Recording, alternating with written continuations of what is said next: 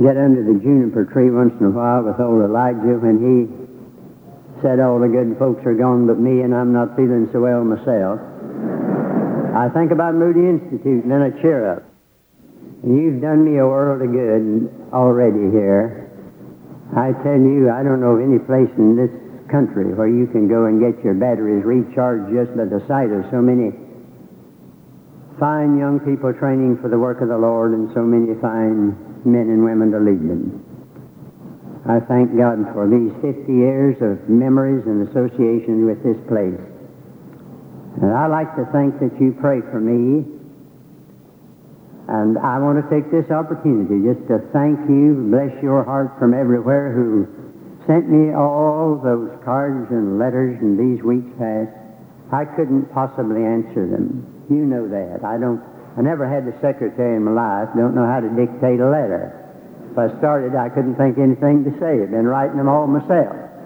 But uh, from the bottom of my heart, I deeply thank you for the way you've shared. So many dear people wrote in and said, I've been through that valley. I lost a husband. I lost a wife. I know you've been there, and you don't know that you have been there. I always tried to comfort people through these years past who had had such an experience that he just didn't know it, couldn't help it. Of course, you can't either if you haven't been that road, but you have to be there to appreciate it. And yet, so many more wrote me about how they were praying for me. And it has meant so much to me. In Hebrews 11:6, we are told that God is the rewarder of them that diligently seek Him.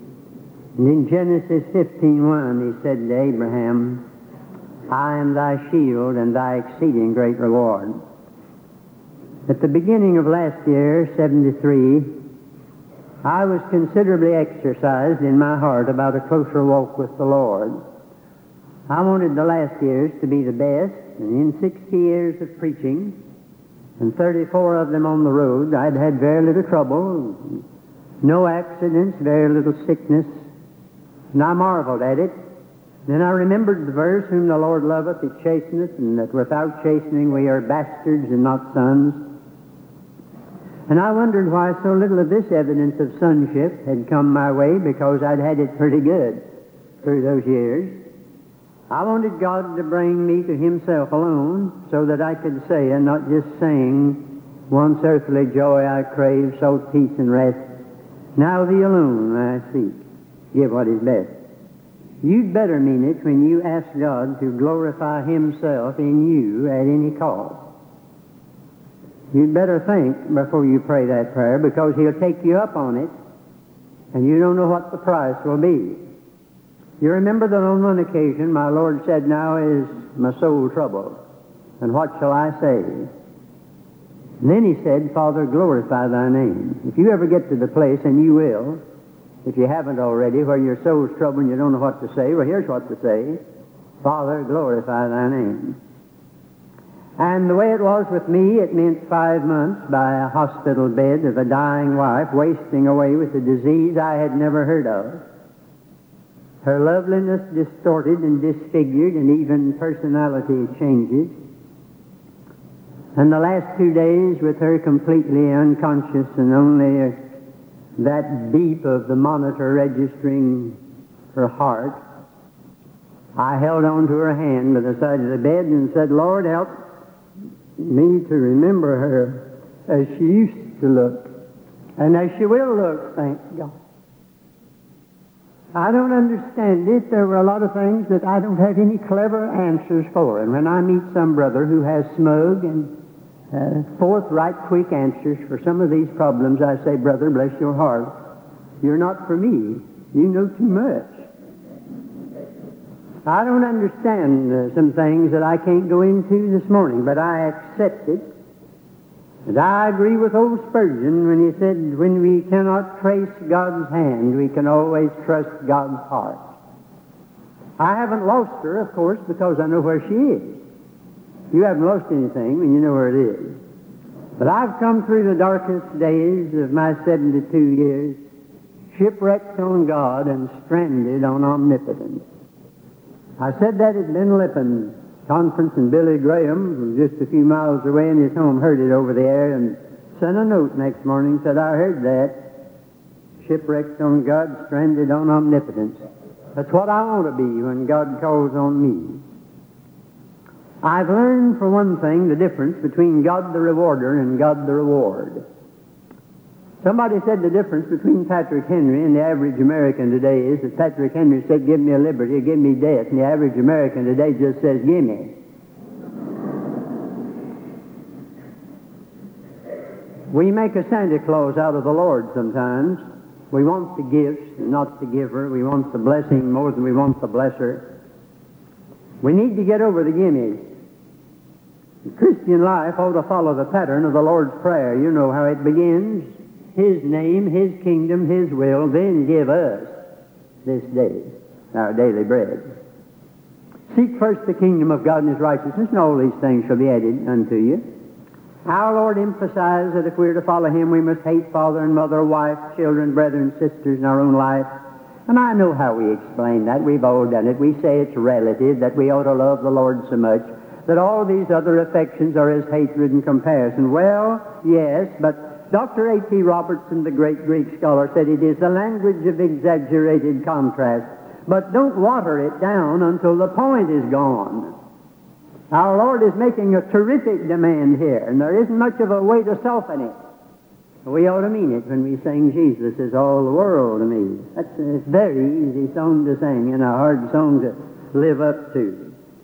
We're usually unconscious when we sing anyhow. I've noticed that all over this country through these years. I think if we were perfectly honest, some of us would choke up on the first verse and never make it through the chorus. God's purposes are not achieved, beloved, until our delight is in Him.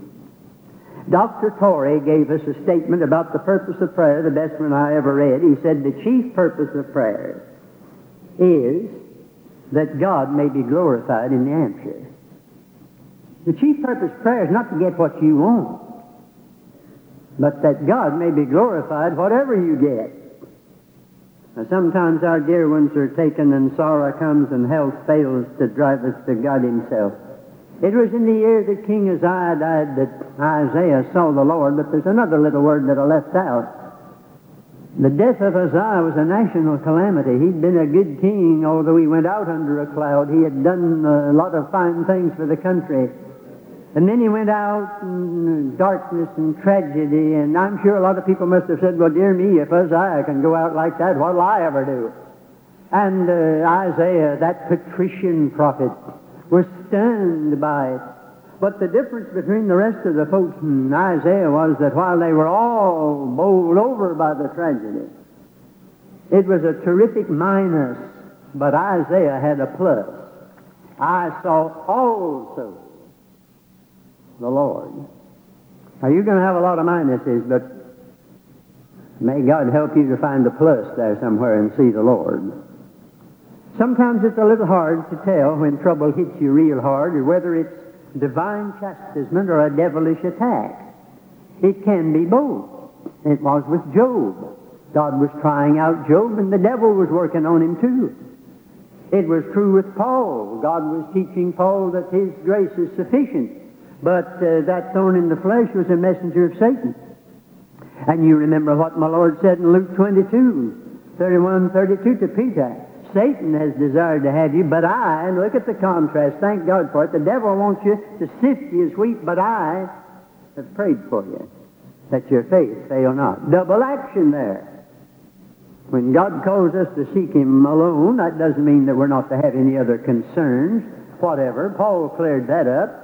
This I say, brethren, the time is short, it remaineth that both they that have wives be as though they had none, and they that weep as though they wept not, and they that rejoice as though they rejoice not, and they that buy as though they possess not, and they that use this world as not abusing it, for the fashion of this world passeth away. He begins that statement and closes it with a time element. The time is short. The fashion of this world is passing away. He doesn't say you're not to have wives, but be as though you had none. It doesn't say you're not to weep, but as though you wept not. You are to rejoice, but as though you rejoice not. You are to buy, but as though you possess not. You are to use this world, but as not using it to the full.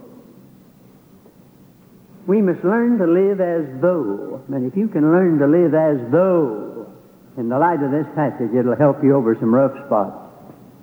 And then you remember Paul said in that paradox of 2 Corinthians 6.10, having nothing, possessing all things. You just can't do anything with a man like that. The devil says, I'll give you this and I'll give you that, and the Christian says, You can't, I've got everything. That makes the devil mad, and he says, I'll take this away and I'll take that away, and the Christian says, You can't, I haven't got anything. what are you going to do with a man like that? Can't head him off if you take off his head. What are you going to do with a man like that? My Lord was not trying to make a beggar out of the rich young ruler. He wasn't trying to make a pauper out of him. He was simply trying to get him to give up everything so that he might have everything. I heard of a dear old lady who was quite feeble, and they said to her, Well, the doctor says he's done all he can. You'll have to trust the Lord. And she said, My soul, has it come to that? Now, a lot of people come to that in that sort of fashion. Well, beloved, it does come to that. It always comes to that. Why don't you start with that? Might as well. Comes to that anyhow. When God is our portion, we have nothing, we have everything. And Job got through to more than he ever had. He had the divine confrontation, and I don't know of any book in all the world that ends with a happier ending than the book of Job. It doesn't mean that when you shut up to God, that uh, you sit in lonely isolation and sanctified solitude.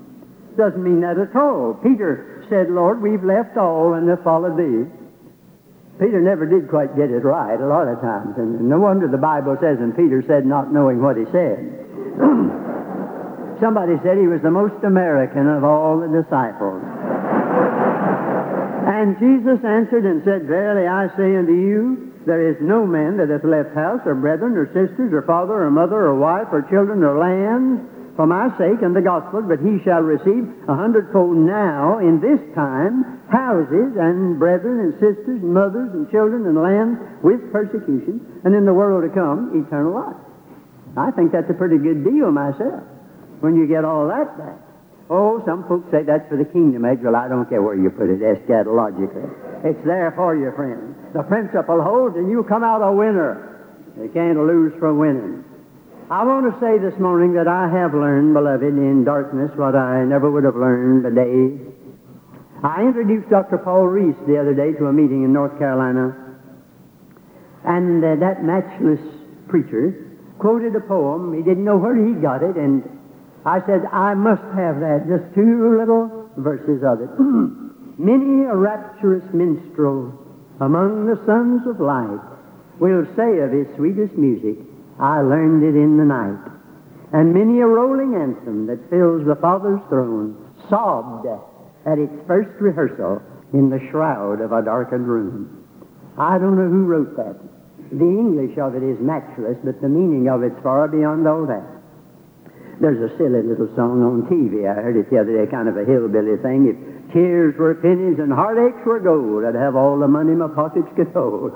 Well, I feel kind of like that in heaven the last month. And thank the Lord it didn't lose a sense of humor. You Christians don't ever lose that as you go through Dark Valley. God gave it to you. It has its proper place. God is able to transmute the coinage of sorrow into the currency of joy. He changes trouble into treasure and gives beauty for ashes and the oil of joy for mourning and the garment of praise for the spirit of heaviness. I've learned how to weep with them that weep. Somebody sent to me that uh, tape of Dr. Culbertson's last message.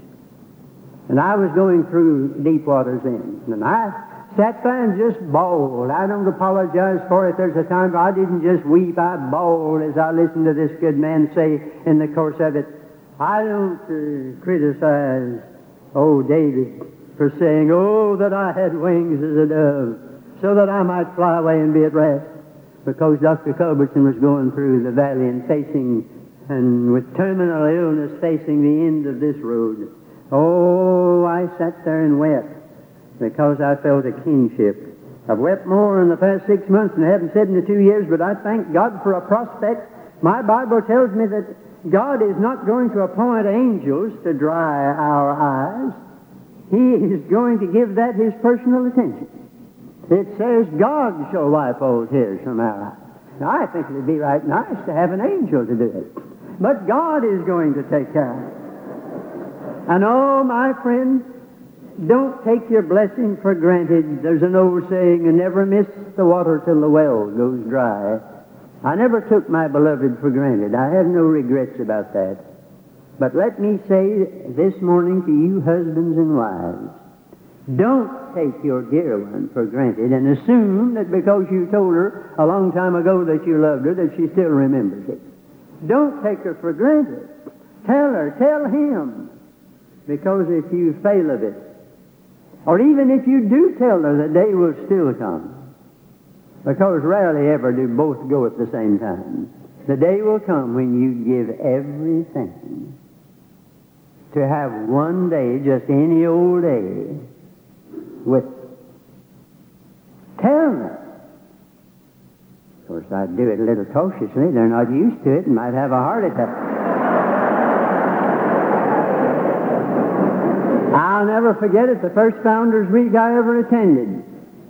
I heard a preacher tell a story that even made Dr. James M. Gray double up with laughter on the platform, and that was something. He told about some preacher preached along this line. The fellow out in the crowd said, The preacher's right. I'm going home and tell the missus how much I think of her. And on the way home, he prepared a masterpiece. I tell you, he had words in there that never had been on land or sea. And when he walked into the kitchen, she was busy with the housework, and he took off on this flight of fancy. When he paused to catch his breath, she looked at him and said, Well, this caps the climax. I broke one of my best plates. This morning I've had a splitting headache all day, and now you've come home drunk. so watch it. Watch it. But do it. Take a chance. Tell her. I, I've learned in a new way, beloved. I've learned in a new way that God is a very present help in trouble. When I went into the first of this, I wondered whether I would be able to rest or not. I've always been a poor sleeper. I remember two years of my life when I was smitten with insomnia, and I've always pitied any poor mortal who has problems along that line. I was preaching through the state of Iowa. Went to bed one night, Creston, Iowa. Didn't sleep a wink. Next night, didn't sleep a wink, and for two years, I wrestled with that problem. It's one of those things you take for granted. You just go to bed and go to sleep. But it, when the time comes that you seek for it as men for hidden treasure, you learn not to take things for granted. And I began to wonder. I said, "Oh dear me, I hope this doesn't come back on me." In all of this. And the doctor gave me a bottle of red medicine and a bottle of pills, and he said, These are mild. Take them, and they have their place. Don't misunderstand me. And I took a few, but one night I said, Lord, you give your beloved sleep, it says. And I'd rather depend on you. And I want to say that from that night to this, I've been able to roll my burden on the Lord and been able to sleep. And that I cannot account for any other way except to say the Lord took it over. And I'm like that old bishop who had trouble and got up at two in the morning, hadn't slept yet, got his Bible out, and it said, He that keepeth Israel shall neither slumber nor sleep. And he said, Lord, if you're sitting up, no use me sitting up. Good night.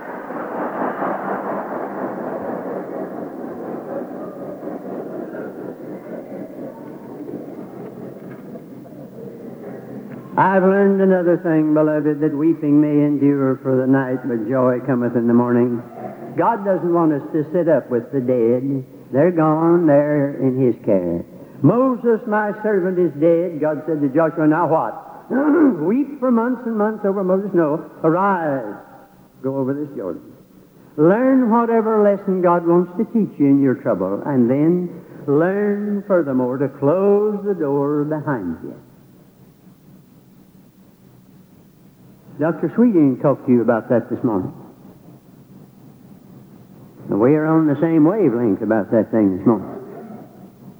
Mr. Lloyd George, England's Prime Minister, was out playing cricket one day, and he and his friends into went into a pasture and closed the gate, or were supposed to close the gate behind them, and didn't. And they went a little distance, and Mr. Lloyd George thought and came back and closed the gate. And I asked, why'd you do that?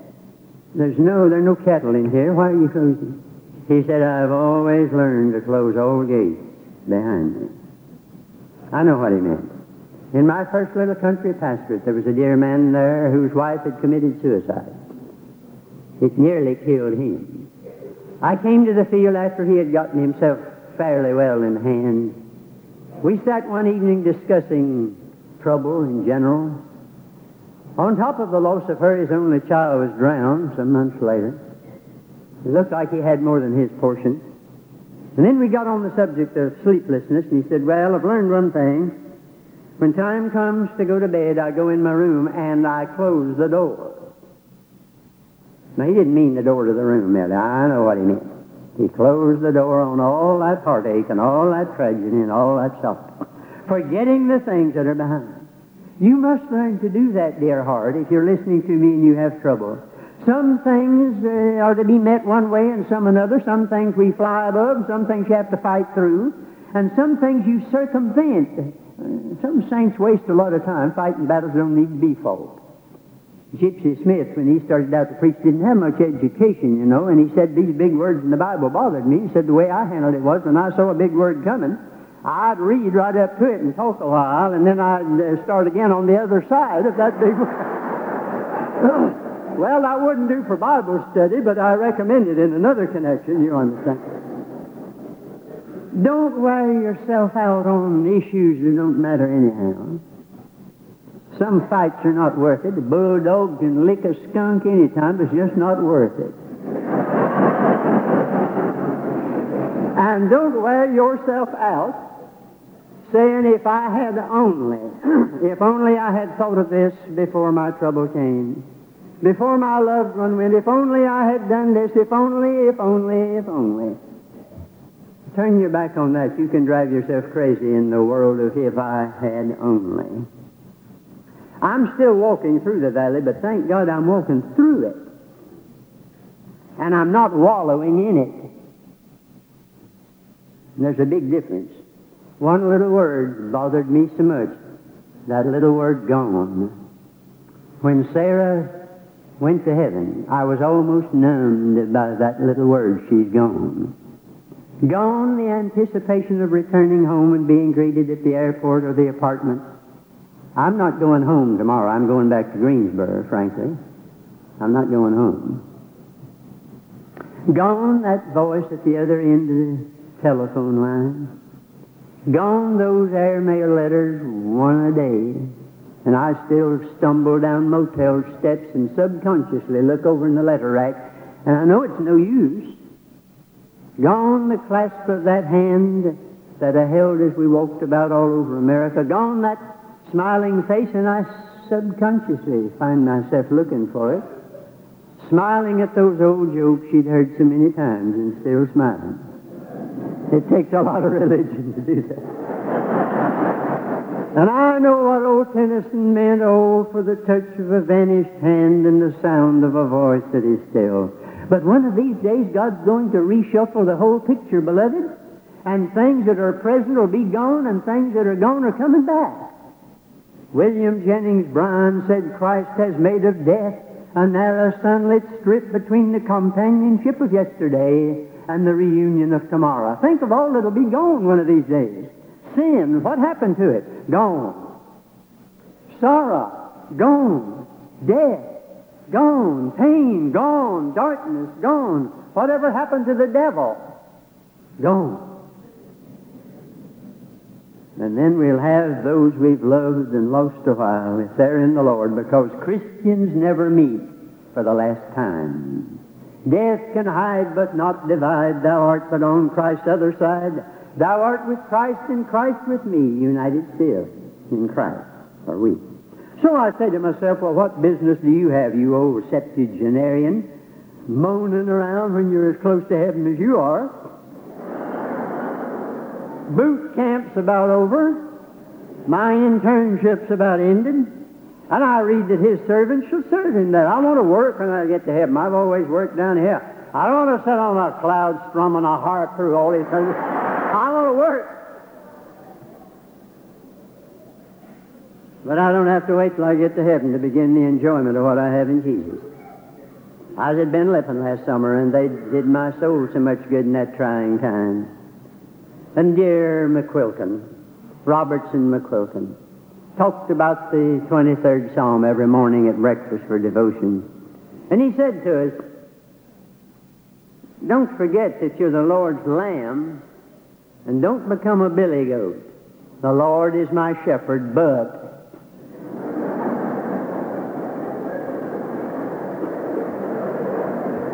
And I'd been butting around that very morning on top of a mountain up there saying, Lord, what's going to happen to me? Who's going to pay all these bills? Who's going to look after me and I get sick? Lord, what am I doing? Yes, you're my shepherd, but. And so I told him, I said, you didn't know you had a prize winning old goat sitting right beside you when you were talking at breakfast this morning. And some of you are engaged in that unworthy activity.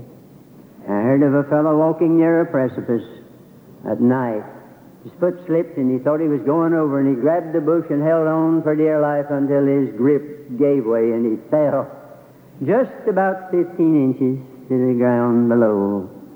It wasn't the precipice. And I meet so many cliffhangers all over the country. Hanging on for dear life, you just turn loose for once. Maybe you discover the everlasting arm underneath. We're complete in Him that's fulfillment. You're hearing a lot about fulfillment today. Well, this is it. Don't underestimate your adversary, of course. We're up against a real enemy today. And we wrestle. Paul used the right word. Wrestling is the most strenuous of all the sports. Every muscle, every nerve is tense, and your shoulders are only a few inches from the mat. We're wrestling against the powers of darkness. Don't underestimate it.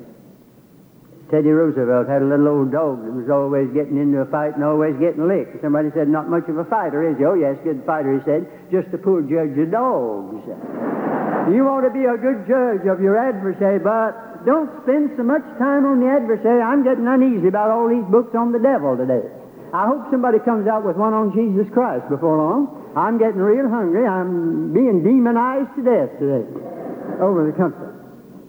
Oh, rejoice in what you have in Jesus Christ, and when before the throne I stand, in Him complete. And I don't have to wait till then to enjoy what I have in When I was a boy out in the country, the book salesmen used to come by and they'd leave a prospectus.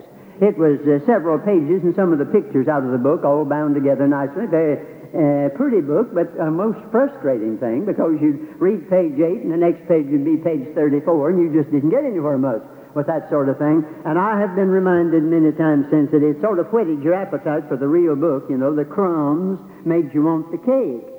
And our Lord has given us just enough down here, all we can understand, I think, to whet our appetite for what He has for us over there. And as the book says, we taste the powers of the age to come. uh, Watchman Nee has a wonderful chapter on that. And I've doted on that little statement for years and years tasting the powers of the age to come. Have you done it?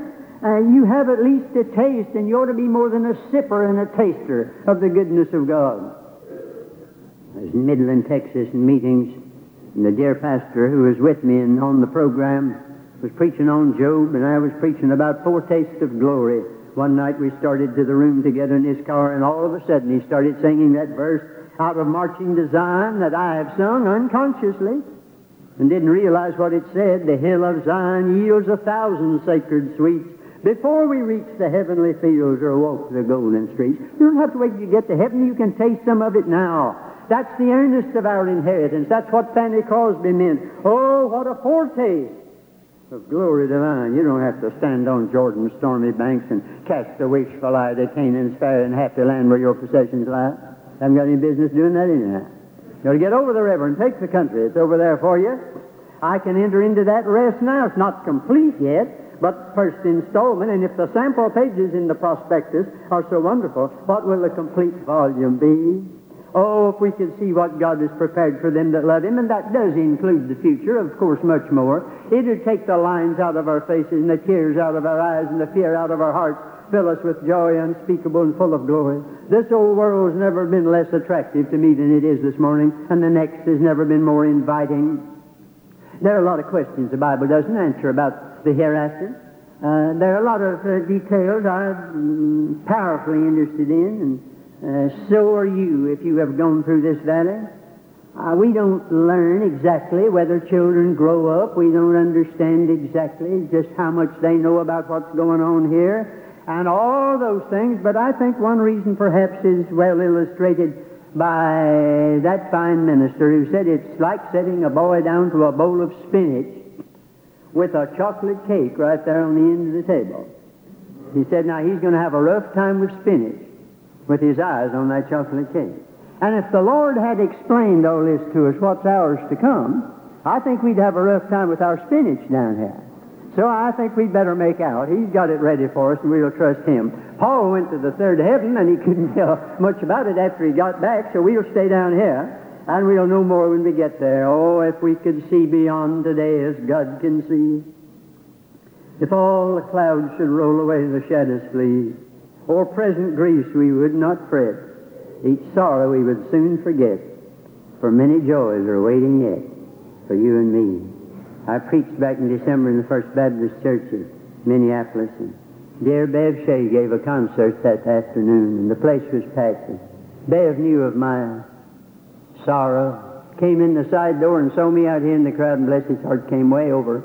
And I stood, of course, to greet him. And he put his arm around me and gave me a great big hug before all those people. And then he sang this, and I treasure it. Now I'm going to ask you in closing, you've listened so well.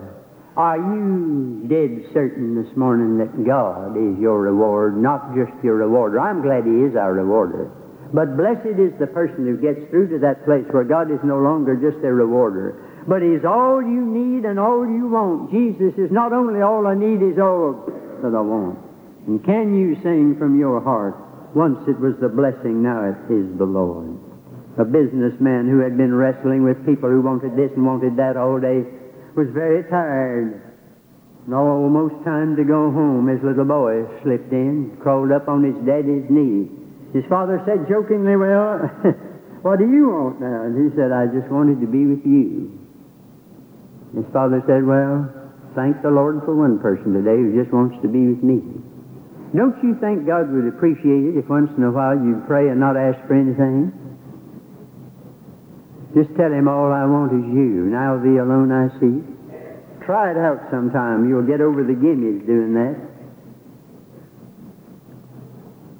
This song that I treasure, More Love to Thee, O Christ, is a prayer. Don't forget it. Look at it. It's number 37, it's number 380. It's a prayer. And I'm glad that your book here has a verse that I didn't find in mine down south. verse 3 are you right sure that you can definitely pray this prayer? Let sorrow do its work, send grief and pain. Sweet are thy messengers, sweet their refrain when they can sing with me. More love, O Christ, to thee. Are you sure you dare sing that this morning? I'm going to let you be the judge. We're going to sing, Brother Steve, you'll lead us in three verses, and we're going to disarrange them verse 1, verse 3, and then end with verse 2. Because I want you to get good and ready for verse 2. That really sizes it all up. Once earthly joy I crave, so peace and rest. Now thee alone I seek, give what is best. And between now and time to sing that, if you've not done it already, you could right there, right now, say, Lord, forgive me for the guineas. What I want is thyself and with thyself I have everything.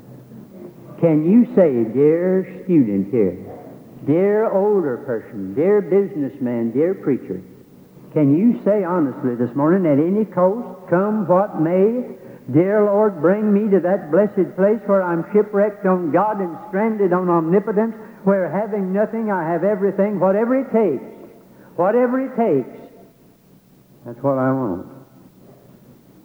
Now, you'll be careful as you sing this, I'm sure, because you're a thoughtful people. And don't sing that second verse, which will be the last. You don't mean it, because it really isn't right, the same things we don't mean. But mean it. And say, Lord, I can't feel like I ought to feel, but with my will right now, I place my will in this verse. I will to seek thee alone. Just give me whatever's best.